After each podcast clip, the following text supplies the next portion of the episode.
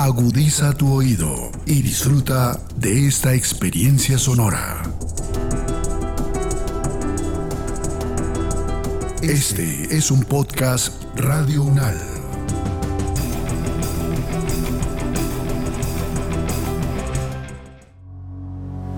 los acontecimientos de actualidad y política internacional que fueron noticia en los últimos siete días, con una visión y análisis desde la academia.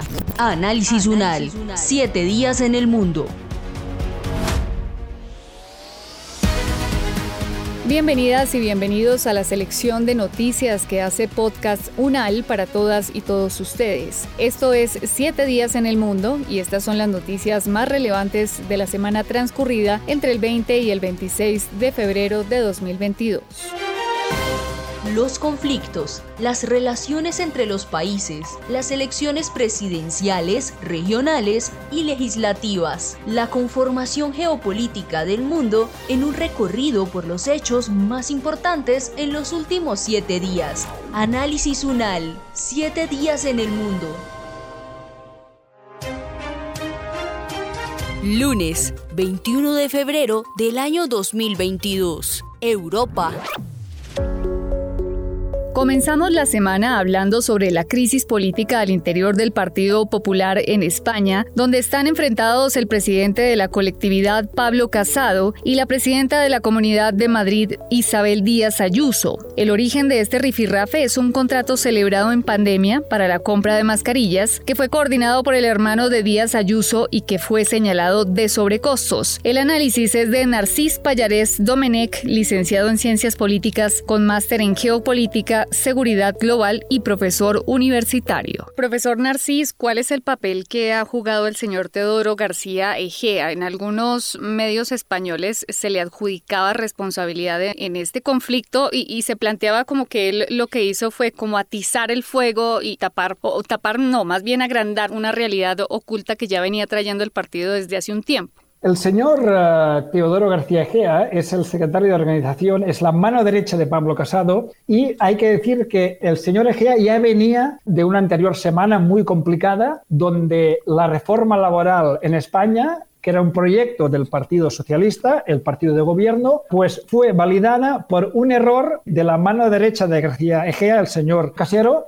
que se equivocó en una votación telemática. O sea, una cosa, como lo decía antes, esperpéntica, ¿no? donde el número 3 del Partido Popular de la oposición se equivoca y valida la reforma electoral. Entonces, la prensa más afín al Partido Popular cargó muy fuerte contra Pablo Casado, pero cargó aún más fuerte contra el señor Teodoro García Gea, haciéndole responsable de tener pues gente a su alrededor poco preparada y poco atenta a cometer errores de este tipo, que son errores realmente cómicos. Entonces, como le decía, hay una segunda dimensión, ¿no? En el caso este de corrupción donde se acusa o de presunta corrupción, donde se acusa a la presidenta de la Comunidad de Madrid de tráfico de influencias, donde su hermano, el señor Tomás Díaz Ayuso, cobró una comisión de un alrededor del 20% en un caso de, de venta de, de, mascarillas en el punto más grave de la pandemia. Estamos hablando de unos 280.000 euros que serían, para que hagan la audiencia, la, la dimensión, serían 1.240 millones de pesos colombianos, más o menos. Estamos hablando de mucho dinero por una comisión de un contrato adjudicado a dedo además, un 20% de la comisión, que esto no se paga ni en el mundo del fútbol. Entonces,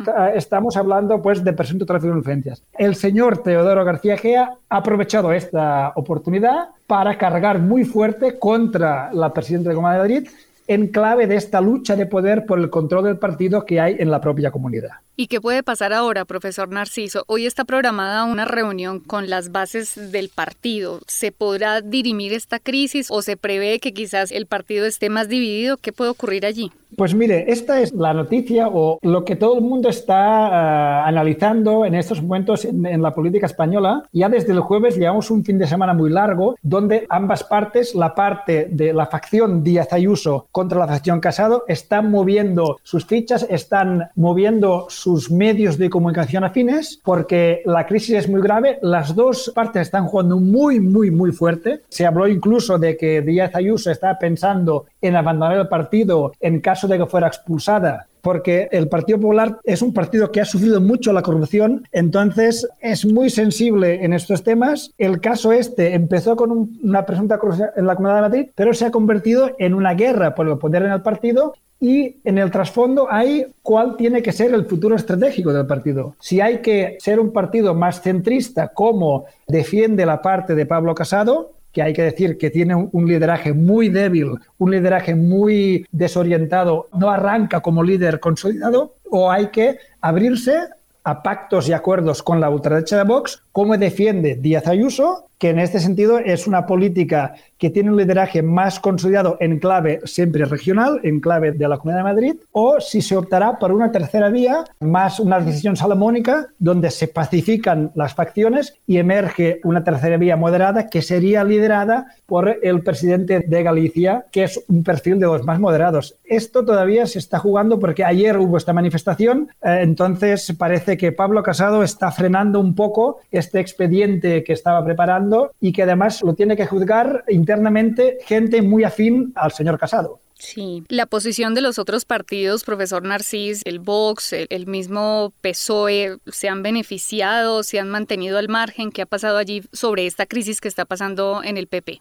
Pues mire, generalmente cuando hay una crisis de esta dimensión en un partido político, por norma general la, oposición o los adversarios políticos pues un poco se frotan las manos porque saben que esto les, les puede generar unos beneficios electorales sin duda. ¿no? Entonces, las últimas encuestas que han salido esta mañana o en las últimas horas en diferentes medios, esta crisis está pasando factura en el Partido Popular, esta crisis está hundiendo el lideraje de Pablo Casado y el primer beneficiario de esta crisis es Vox. Vox, este partido de ultraderecha neofranquista, que por cierto estuvo en Bogotá la semana pasada y no eh, fue el protagonista de unos altercados ¿no? con eh, grupos de gente que protestaba, pues parece ser que el primer beneficiado eh, son ellos. Entonces, si Pablo Casado quería evitar esta situación, su gestión de esta crisis lo que está provocando es el resultado totalmente contrario del que quería Pablo Casado, que es moderar el partido en teoría, pero que el primer beneficiado es Vox.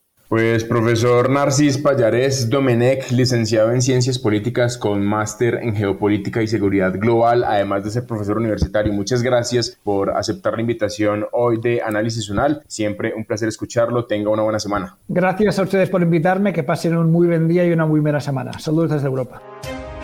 Martes, 22 de febrero del año 2022. América. La Corte Constitucional aprobó la despenalización del aborto hasta la semana 24, una decisión histórica que convierte a Colombia en el primer país de Latinoamérica en permitir la interrupción del embarazo hasta el quinto mes de gestación. Antes de esta decisión, solo era permitido en Colombia la interrupción voluntaria del embarazo bajo tres causales, cuando existe riesgo de salud física y mental para la mujer, por malformación del feto o en casos en que el embarazo sea producto de una violación. Para ampliar y entender mejor esta noticia, conversamos con María Isabel Niño Mesa, abogada del Movimiento para la Eliminación del Delito del Aborto en Colombia, Causa Justa. María Isabel, bienvenida a Análisis Unal, gracias por aceptar la invitación. Buenos días, muchas gracias por la invitación y bueno, muy contenta de estar acá. María Isabel, para entrar en materia, ¿qué implica este fallo? Es decir, ¿esto obligaría, por ejemplo, al Estado a ofrecer garantías para las mujeres que decidan abortar de una forma más segura o solo deja de ser delito y la mujer seguirá a la deriva buscando un lugar medianamente seguro para practicar la interrupción de su embarazo? Claro, es una muy buena pregunta. Bueno, ¿y qué pasó ayer? Como ustedes lo estaban explicando, ayer la Corte Constitucional lo que decidió fue eliminar el delito de aborto del Código Penal hasta la semana 24 y de Después de ese tiempo, la Corte decidió mantener la aplicación de ya las causales que había establecido en la sentencia C355 de 2006. ¿Esto qué quiere decir? Es que las mujeres y las niñas en Colombia hasta la semana 24 pueden acceder a la interrupción voluntaria del embarazo dentro del sistema de salud, sin la necesidad de acreditar alguna circunstancia específica y también sin la amenaza de ir a la cárcel.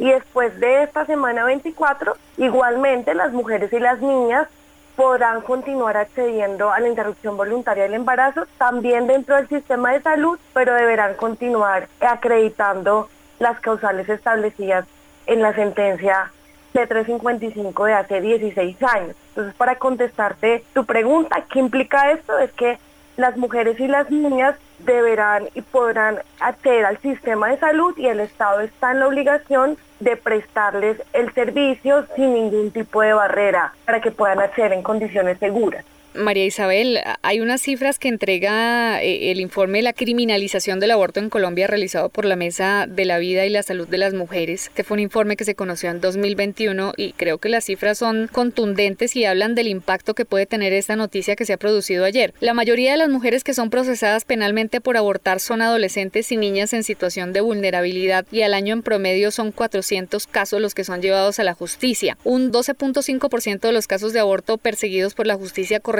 a mujeres de 14 a 17 años, así como un 24% los casos que terminan en condena son de mujeres menores de edad. Los cinco departamentos en Colombia con más condenas por aborto son Caldas, Boyacá, Santander, Tolima y Norte de Santander. Además, en el caso de Bogotá es una de las ciudades donde la mayoría de casos de criminalización contra las mujeres que abortan derivan en una condena. Esto por hablar de lo jurídico, María Isabel, pero seguramente si entramos a hablar de la cantidad de niñas y adolescentes que fallecen por tener que acudir a estos sitios clandestinos, pues yo creo que serían unas cifras que nos impresionarían aún más. Y para allá iba mi siguiente pregunta. ¿Qué efectos prácticos va a empezar a verse con esta aplicación ya de esta decisión que ha tomado la Corte, María Isabel?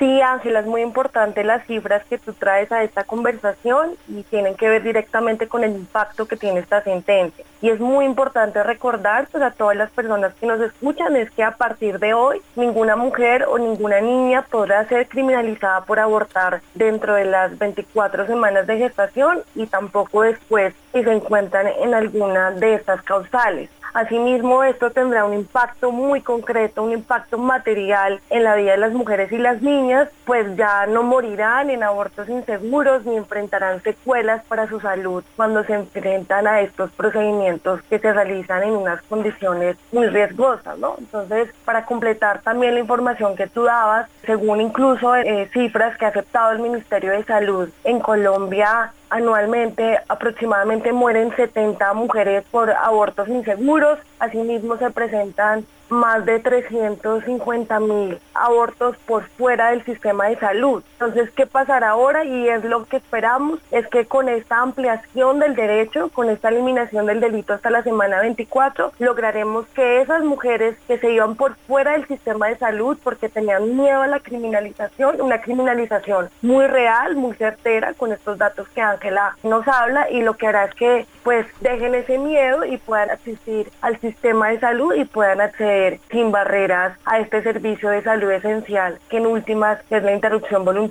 embarazo. ¿Qué va a pasar, María Isabel, con estas clínicas clandestinas que se dedicaban a practicar en condiciones eh, insalubres eh, estos procedimientos? ¿Lo tuvo en cuenta la sentencia para dejarlo claro o se va a requerir una reglamentación a partir de ahora para evaluar estos casos? Ángela, pues hasta ahora nosotras conocemos el comunicado de prensa que emitió la Corte Constitucional, donde nos contó cuál fue su decisión, sin embargo estamos pendientes cuando salga la sentencia en toda su extensión, con todos los fundamentos jurídicos para poder entender mucho más allá qué otro tipo de alcances puede tener esta decisión. Sin embargo, hay que recordar que la Corte Constitucional también en esta decisión le exhortó al, tanto al gobierno como al Congreso de la República, es decir, les ordenó que sin perjuicio de lo que se estableció en la decisión que tomó la Corte Constitucional y también sin perjuicio de que se dé un cumplimiento inmediato a lo establecido en esta decisión, les ordenó que formulen e implementen una política pública integral que garantice los derechos de las mujeres y las niñas que están reconocidos en Entonces, en este momento, tanto el Congreso como el Gobierno Nacional tienen la obligación y tienen en su cabeza la tarea de reglamentar y de implementar eso sí sin desconocer los beneficios y los derechos ya ganados por la Corte Constitucional, sino lo que quiere la Corte es que esta decisión simplemente tenga unos efectos reales y prontos para todas las mujeres y las niñas. Y frente a esas clínicas clandestinas que tú me preguntas, pues claro, el, el Estado tendrá que continuar persiguiendo a estos lugares donde se realizan abortos inseguros pues para las mujeres. María Isabel Niño Mesa, abogado del movimiento por la eliminación del delito de aborto en Colombia, causa justa. Muchas gracias por estas claridades. Yo la verdad las felicito a todas y espero que podamos seguir conversando de este tema y otros en otras emisiones. Muchas gracias. Muchas gracias a ustedes por el espacio. Miércoles 23 de febrero del año 2022. Europa. Los diputados del Parlamento ruso votaron la ratificación del acuerdo firmado por el presidente Vladimir Putin para defender a las repúblicas separatistas del este de Ucrania, Donetsk y Lugansk, cuya independencia reconoció esta semana. Ampliamos esta noticia con Jesús Agreda Rudenko, profesor de la Facultad de Estudios Internacionales, Políticos y Urbanos de la Universidad del Rosario. Profesor Jesús, bienvenido como siempre a la Radio UNAL. Gracias por aceptar la invitación. Buenos días y como siempre muchas gracias por la invitación. Profesor, pues nos toca preguntarle lo obvio, creería yo, qué implicaciones puede tener este reconocimiento de Rusia a Donetsk y a Lugansk. ¿Puede pasar que Rusia empiece a tener presencia allí en estos dos territorios? Sí, de hecho ya lo tiene. Sí, lo primero que decidió Rusia es que pues una vez declarada la independencia de esas zonas necesitan ser protegidas y eso implica movimiento de tropas.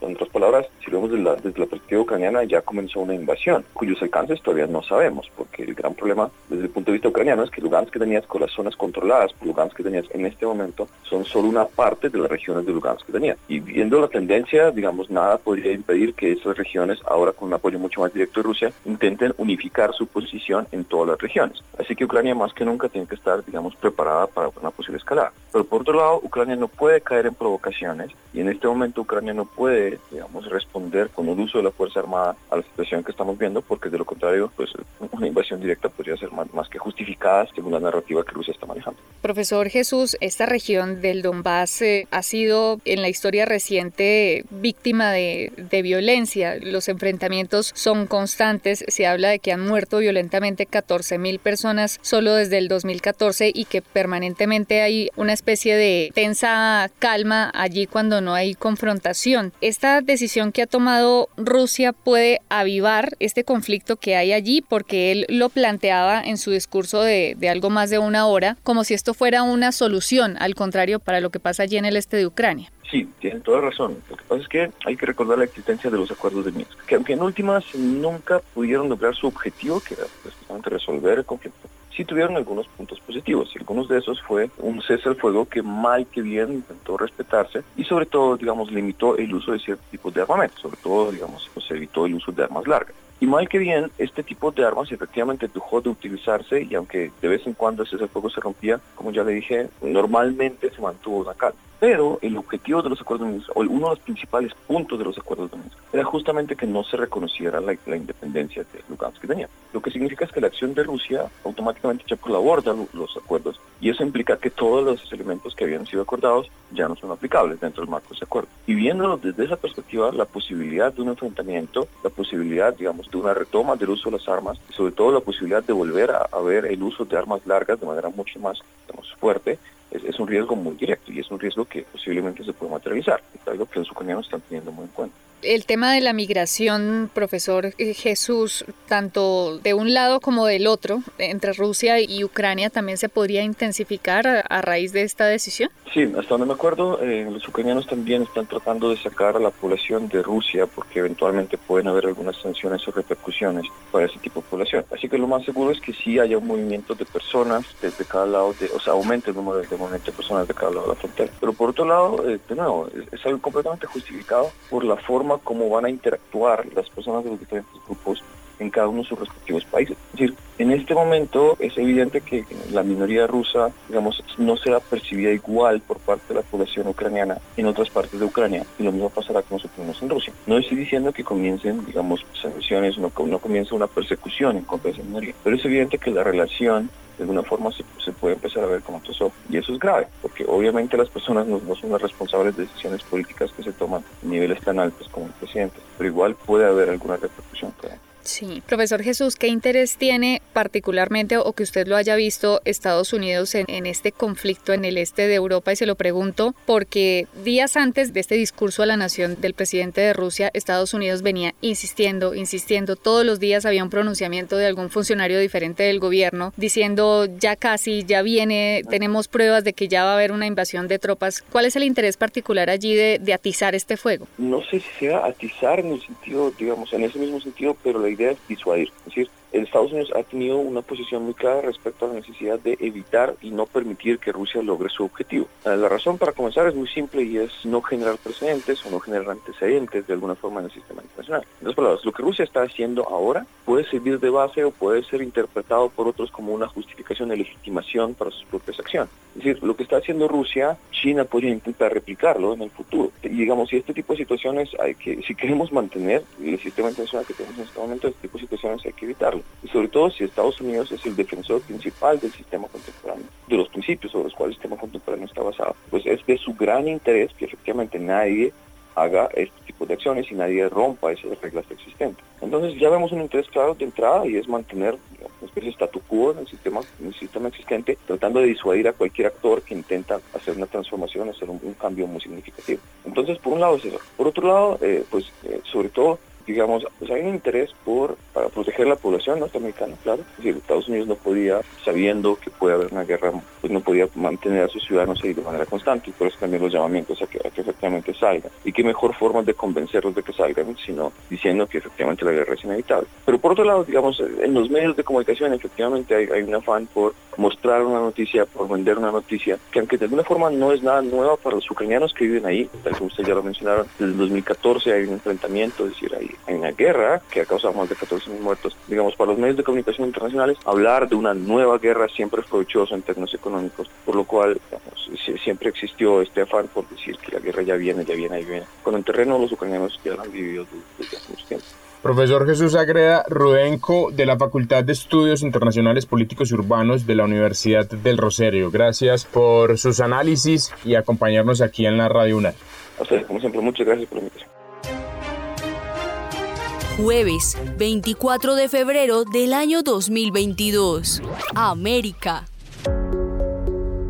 República Dominicana comenzó a levantar unos 160 kilómetros de muro en la frontera con Haití, un polémico proyecto del presidente Luis Abinader, quien ya lo había anunciado en el 2021 y sostiene que ayudará a controlar la migración ilegal y el crimen. Hugo Paternina, doctor en antropología social, especialista y máster en relaciones internacionales y estudios africanos, analista social y político, investigador del Instituto de las Migraciones, la Etnicidad y el Desarrollo Social de la Universidad Autónoma de Madrid nos ayuda a entender mejor este tema. Estas noticias de esos muros que se levantan, uno a veces tiende a, a, no creerlas. La vivió Estados Unidos con esta iniciativa del expresidente Donald Trump de construir este muro para separarse de México, ahora República Dominicana con Haití. ¿Por qué construimos muros y, y no puentes, eh, profesor Hugo? Hay una tendencia generalizada hace ya algún tiempo que viene moviendo este tipo de, de, propuestas, ¿no? Cada vez se materializan más, cada vez crecen más los muros de la infamia a lo largo y ancho de importantes corredores para separar a unas poblaciones de otras. En la mayoría de los casos hemos visto cómo en Europa se han construido vallas y también en Estados Unidos para evitar que migrantes, solicitantes de asilo puedan penetrar esos territorios hay una creencia que los migrantes y los refugiados son portadores de enfermedades, son portadores de malos augurios, traen los ecos de las guerras y las marcas en sus cuerpos de la violencia que se ha ejercido sobre ellos. Y lo que no detallan en muchos de estos casos es que estas personas están huyendo de sus territorios por distintas razones, por la falta de oportunidades, por la violencia generalizada, por la violación sistemática a los derechos humanos, por razones de persecución religiosa, social, étnica. Y en Europa en concreto, y por parte de los Estados Unidos, habría que decirles que ellos son responsables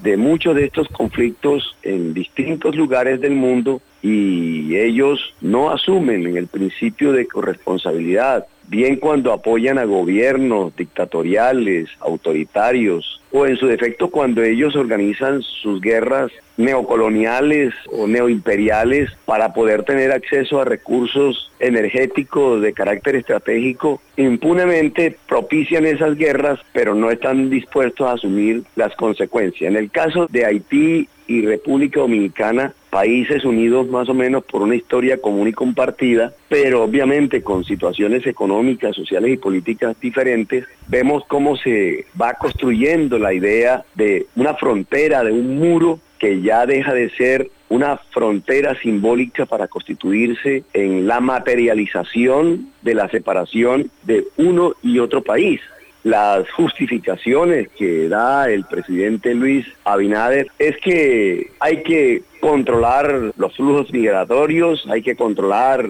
el contrabando, hay que controlar la, la violencia y el tema del, del narcotráfico que uno podría pensar que efectivamente el desplome de la poca institucionalidad que había en Haití a raíz del asesinato del presidente Jovenal Moïse, en donde por cierto, Ángela, participan mercenarios colombianos desconociendo la importancia que representó Haití en su día para la independencia de Colombia. Esos señores de manera impune pues acaban con la vida del presidente Jovenel Moïse y lo que se produce es un colapso generalizado de la poca institucionalidad del Estado haitiano y hoy ahí se vive una suerte de antropología de sálvese quien pueda y en esa situación de pululamiento de bandas armadas Obviamente, pues uno podría entender la posición del presidente Luis Abinader, pero lo que deja en evidencia aquí es que se impone esta sociedad securitaria, esta sociedad del control, de la vigilancia. Nunca antes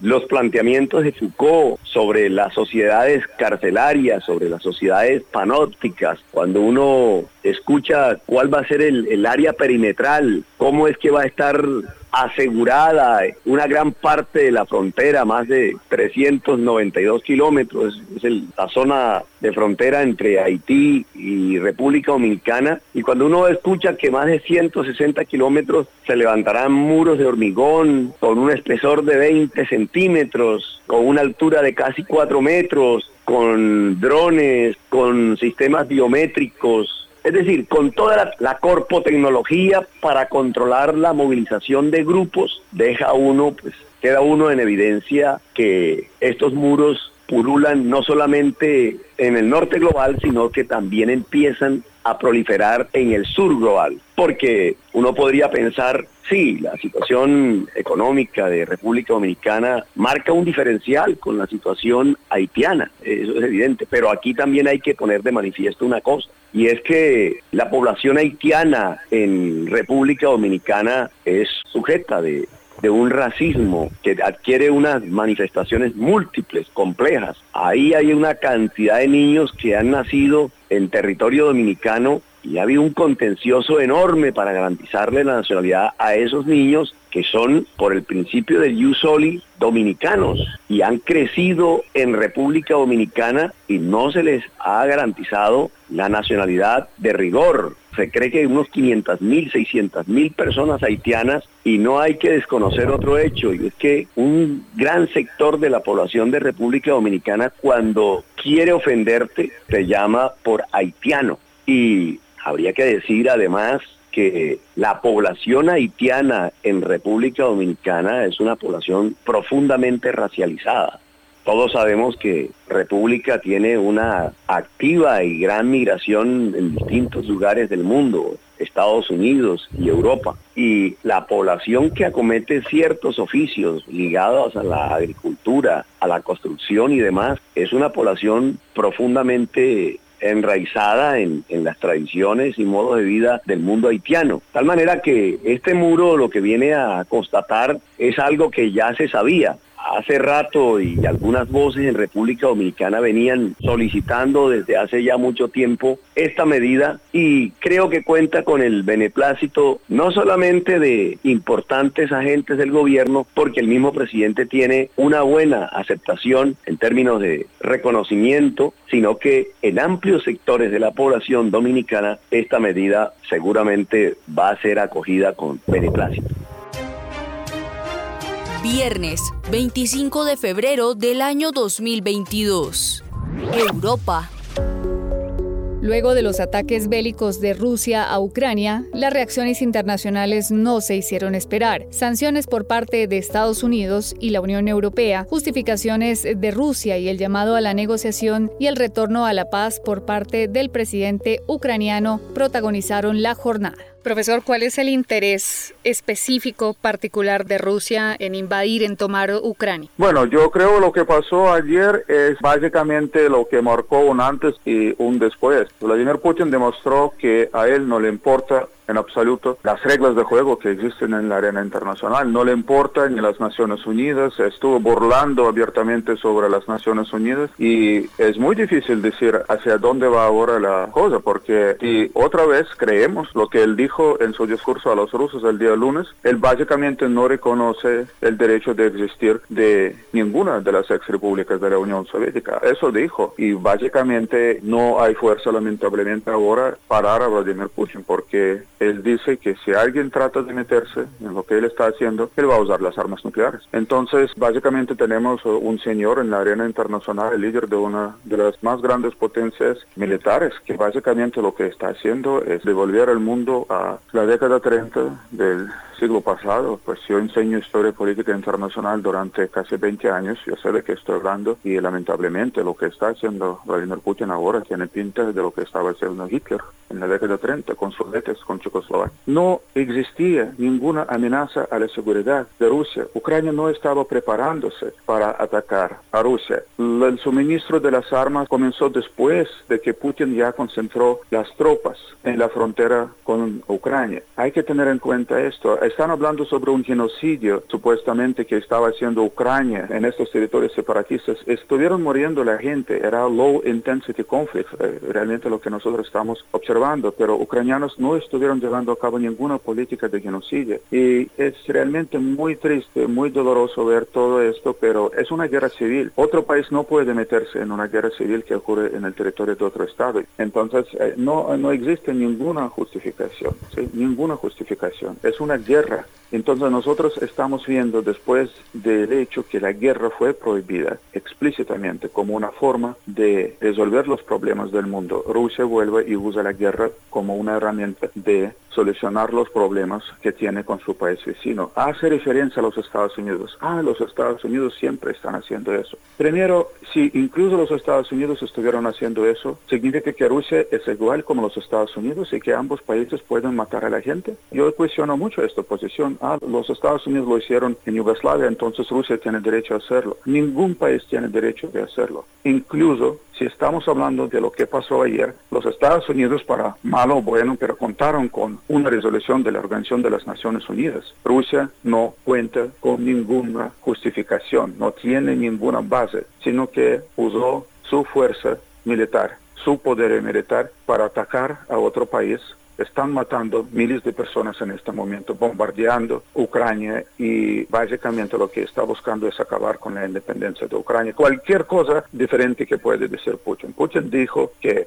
él no cree que Ucrania puede existir como un país independiente y la condición para la paz ahora lo que pone que Ucrania tiene que rendirse a, la grandeza rusa y eh, poner el gobierno que va a servir títere, un gobierno títere de verdad, no el gobierno de ahora, títere de verdad que va a ser un gobierno títere de Rusia. Así tenemos el mundo ahora en 2022 en febrero. Profesor Agreda, bienvenido a Análisis Sonar. Buenos días y muchas gracias por la invitación. Profesor, ayer un colombiano que estaban entrevistando que vive en Ucrania desde hace muchos años, decía la información, también afirmaba que muchos ucranianos lo que quieren es ser ciudadanos rusos. Le queremos preguntar a usted, ¿es cierto? ¿La mayoría de ucranianos podría estar de acuerdo con ser ciudadano ruso y quererse volver rusos? No, No, no, personalmente no lo veo de esa forma. No voy a negar que efectivamente existe alguna parte de la población que tiene esa intención, sobre todo alguna parte de la población que no habla mucho ucraniano, que está desconectada del, resto de la sociedad ucraniana por estar en zonas como Lugansk de Donetsk y que está sujeta básicamente a un, constante bombardeo mediático desde Rusia en el cual se insiste que, sus vías están en peligro y que el gobierno ucraniano lo quiere matar. En ese tipo de casos es bastante evidente que efectivamente una parte de pues, esa población vea no solo, eh, digamos, en la ciudadanía rusa una especie de seguridad y que de alguna forma perciba o justifique la intervención rusa como una medida de liberación. Pero fuera de eso, y digamos, excluyendo tal vez otra parte de la población que por razones económicas vea en, Rusia, digamos, mayores oportunidades, mayoritariamente diría que la población ucraniana está, digamos, comprometida con su gobierno y con el estado en el que están viviendo. Profesor Jesús, muy buenos días. La situación social en las últimas horas allí en Ucrania se ha puesto más crítica. Lo registran los medios de comunicación internacionales, algunas personas que les ha tocado o que les tocó pasar la noche refugiándose en, las estaciones del metro con lo que les quedaba de su batería de celular alcanzaban a hacer transmisiones y pedían ayuda. ¿Usted ha tenido la oportunidad de comunicarse con alguien allí en, en Ucrania y conocer cuál es la situación hasta ahora? Pues, eh, digamos, lamentablemente no, no he podido comunicarme directamente, pero sí, por otro lado he podido, he podido ver una situación muy similar a la que ustedes plantean. Una situación en la cual la gente busca refugio, digamos, Kiev es una ciudad en, efectivamente, en la que efectivamente hay algunas zonas donde la gente se puede refugiar, pero donde además se utilizan todos los medios disponibles, incluyendo las estaciones de subterránea, digamos, instalaciones parecidas. La verdad es cierto, las personas trataron de salir de la ciudad, lo más, digamos, al principio de la manera más ordenada, pero después en unas imágenes que parecían, digamos, situación, de pánico. Pero, eh, pero los que no lograron salir, los que decidieron quedarse, han tratado de buscar refugio. Ahora, el gran problema es que efectivamente las tropas rusas ya están muy cerca de Kiev. Hay algunas imágenes que indican que ya llegaron a Kiev, lo cual lo único que va a hacer es reforzar esa situación, digamos, de crisis y va a eh, generar digamos, una crisis efectivamente social aún más grande. Profesor Jesús, hay una noticia que está en desarrollo en este momento y dice que Rusia está dispuesta a negociar con Ucrania si Ucrania depone las armas. Lo ha dicho el, el, ministro de Exteriores. ¿Cómo ver esta situación? Pensaría uno entonces que lo que están haciendo en este intento de presionar y presionar con el bombardeo es simplemente que ellos sean, casi que tomarse el poder. Sí, sí, sí. sí este tipo, digamos, de, soluciones no es una solución para Ucrania. Es, básicamente una, rendición incondicional donde eventualmente Ucrania pues, será gobernada por alguna persona o algún líder político que Rusia saque posiblemente de la. El partido de las regiones o algo, algo por el estilo, que fue el partido de la de Donbass hasta el 2014. Entonces sí, yo personalmente no lo veo como una salida, pero de nuevo también tenemos que ponernos en los zapatos del presidente Zelensky y tenemos que ponernos en los zapatos del pueblo ucraniano, que está sufriendo por supuesto una invasión y aunque sus deseos de rendirse creo que no, no están evidentes, no sé hasta qué punto el presidente de Ucrania también esté pensando en la vida de sus propios ciudadanos y la necesidad de garantizar la vida de sus propios ciudadanos que obviamente están en cierta desventaja frente a Rusia, lo cual lo podría llevar a a, tomar una decisión de esto. Por ahora no lo creo, pero, pero, es una posibilidad. Hasta aquí, siete días en el mundo, la selección de noticias que hace Podcast Unal para todas y todos ustedes. Hasta pronto.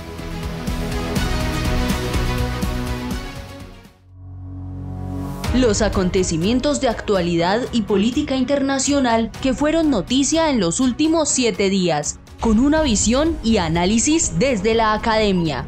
Análisis UNAL, siete días en el mundo.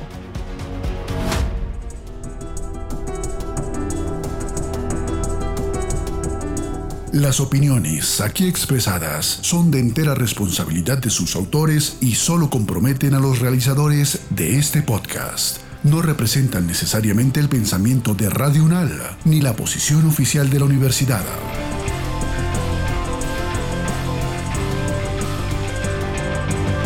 Este y otros podcasts en nuestro sitio web podcastradio.unal.edu.co.